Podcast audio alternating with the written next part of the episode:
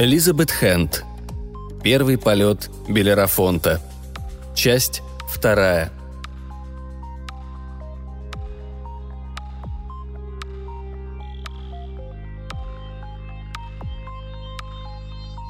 В самом музее мало что изменилось. Те же самолеты и космические корабли, сверкая на солнце, парили под потолком. Туристы толпились вокруг пирамиды из оргстекла, внутри которой хранились образцы лунной породы. Загорелые здоровяки, татуированные, стриженные под армейский бобрик, разглядывали макет кабины эф пятнадцать. Повсюду ощущался специфический запах старого музея, букет из легкой вони от грязных ковров и машинного масла. Из буфета, где на прилавках с подогревом лежала еда, попахивало словно замоченным бельем. А вот головы больше не было. Интересно, помнит ли еще кто-нибудь знаменитого ученого? Он ведь давно умер, задумался Робби. В зале введения в авиацию, где Эмери с Леонардом когда-то управляли тренажерами и впервые увидели Мэгги Бливен, теперь разместилась экспозиция «Персональные летательные средства», макеты ранцев с реактивными двигателями, надетые на плечи зловеще жизнеподобных манекенов. «Произведение Леонардо, между прочим». Эмери замялся у фигурки ребенка, который точно парил над скейтбордом, получающим энергию от солнечных батарей. «Он мог бы и в Голливуде неплохо устроиться». «А что? Может, и устроюсь. Еще не вечер». Робби и Эмери обернулись. Бывший коллега подкрался к ним со спины. «Леонард!» – воскликнул Эмери и обнял его. Леонард отступил на шаг, склонил голову на бок. «Робби, тебя и не ждал!» «Сюрприз!» – заявил Робби. Они сдержанно пожали друг другу руки. «Рад тебя видеть!» Леонард вымученно улыбнулся. «Взаимно!» Все трое направились к служебному лифту. В старые времена у Леонардо была роскошная грива светлых волос, свободно не спадавшая на форменный китель цвета детской неожиданности. Леонард, Эмери и другие ассистенты из введения в авиацию в кителе их нарядили, чтобы походили на настоящих пилотов. Инструктировали туристов, которым не терпелось взяться за штурвал. За всамделишнего летчика мог сойти один Леонард, аристократический красавец с суровыми серыми глазами. Теперь же он внешне напоминал нечто среднее между Оби-Ваном Кеноби и Вилли Нельсоном. Поседевшие волосы, заплетенные в две косы, свисали до пояса. Ходил он теперь не в дешевой синтетической форме, а в белой льняной тунике и просторных черных брюках, заправленных в видавшие виды ковбойские сапоги. На шее ожерелье из необработанной бирюзы и кораллов. В ухе серьга в виде черепа величиной с большой палец Робби. На воротнике поблескивали фальшивые пилотские крылышки, когда-то украшавшие его музейный китель. Леонард всегда относился к своим служебным обязанностям чрезвычайно серьезно. Особенно после того, как Маргарет Бливин пришла работать на вновь созданную должность хранителя отдела предавиационной эры. Робби, напротив, из принципа плевал на свои обязанности. Поэтому и находился с Леонардом в напряженных отношениях все эти годы, хотя из музея давно уволился. Робби откашлялся. «Ну, это... над чем теперь работаешь?» – спросил он, жалея, что согласился надеть дурацкую футболку с ружей Эмери. «Сейчас покажу», – сказал Леонард. Наверху они отправились в большую фотолабораторию, ныне Центр обработки цифровой информации. «Пленку мы тут до сих пор проявляем и фото печатаем», – заметил Леонард в коридоре, увешанном фотохроникой со съемок «Дня, когда остановилась Земля» Роберта Уайза и «Женщины на Луне» Фрица Ланга. «Негативы, открытки из старых фильмов. Народ до сих пор присылает всякую всячину». «Интересные вещи попадаются?» – спросил Эмери.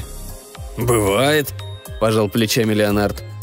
«Наперед никогда не знаешь, что найдешь. Завет Мэгги – мы никогда не исключаем, что возможны новые неожиданные открытия». Робби зажмурился. От голоса Леонарда у него заныли зубы. «Помните? Она всегда держала в боковом ящике под сумочкой бутылку шотландского виски». Леонард скис. Эмери засмеялся. «Точно! И виски она покупала первоклассный!» «У Мэгги был утонченный вкус», – мрачно проскрипел Леонард. «Ах ты, позер поганый!» – подумал Робби. Леонард набрал на двери код, распахнул ее перед посетителями. «Когда-то это была кладовка». Они переступили порог. Робби помнил это помещение. Однажды покувыркался тут с девушкой из введения в авиацию. А вот имя девушки давно забыл. Тогда это была просторная кладовая, и пахло в ней странно, сладковато, от коробок с пленкой на стеллажах. Теперь это был рабочий кабинет, ломящийся от всякой всячины. На полках книги и полное собрание отчетов кураторов с тысяча девятьсот восемьдесят первого года. Архивные коробки бог весь чем. Должно быть, Леонард хранит даже собственное заявление о приеме на работу. С него станется. В углу прямо на полу валялась куртка. Длинный железный стул был уставлен пузырьками с лаком для ногтей. К столу придвинуто древнее вращающееся офисное кресло. Робби смутно помнилось, что на свидании в кладовке он им воспользовался не совсем по назначению. Но главное место в комнате занимали работы Леонардо.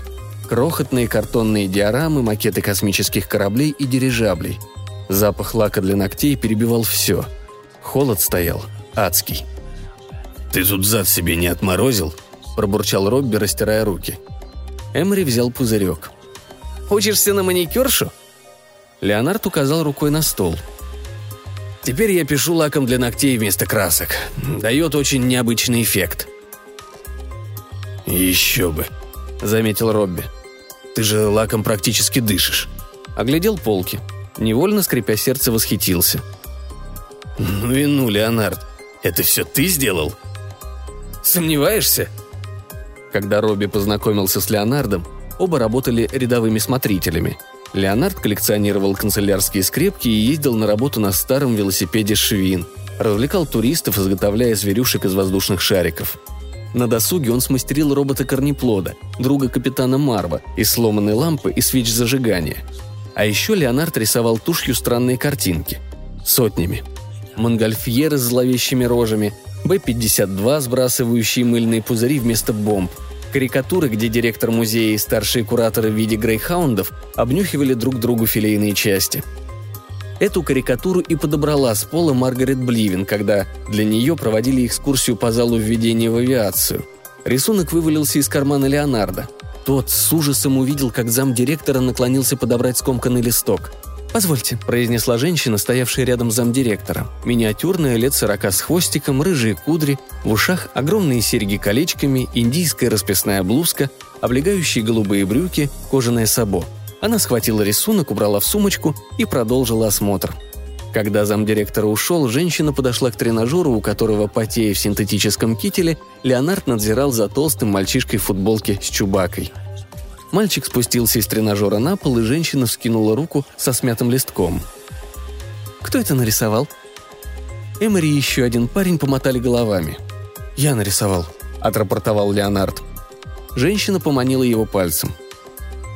«Пойдемте». «Я уволен?» – спросил Леонард, когда вышел вслед за ней из галереи. «Не, позвольте представиться. Мэгги Бливен. Мы уберем тренажеры и сделаем в этом зале новую экспозицию. Я ее хранитель. Мне нужен человек, который начнет составлять для меня каталог предметов и, возможно, сделает эскизы проекта. Хотите получить это задание?»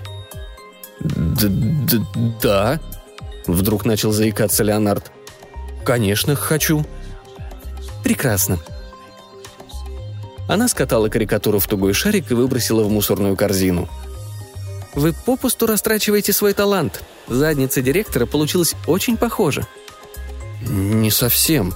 Будь он собакой, тогда бы, да, похоже». «Он сукин сын. Сходство не случайно», – возразила Мэгги. «Пойдемте в отдел кадров».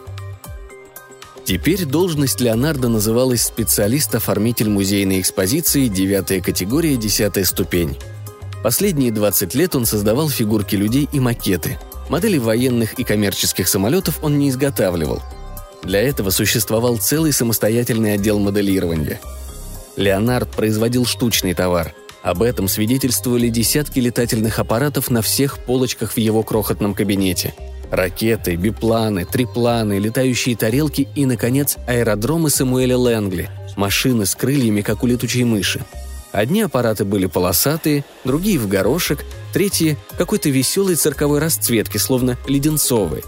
Эффект вышеупомянутого глянцевого лака для ногтей.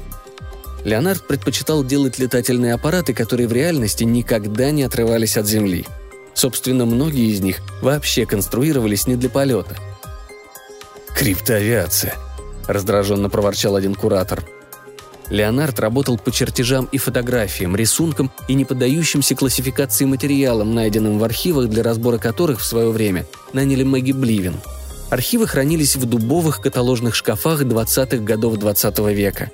Официально архив именовался «Коллекцией периода до Лэнгли», но весь музей, в том числе сама Мэгги Бливен, именовали ее «Психархив».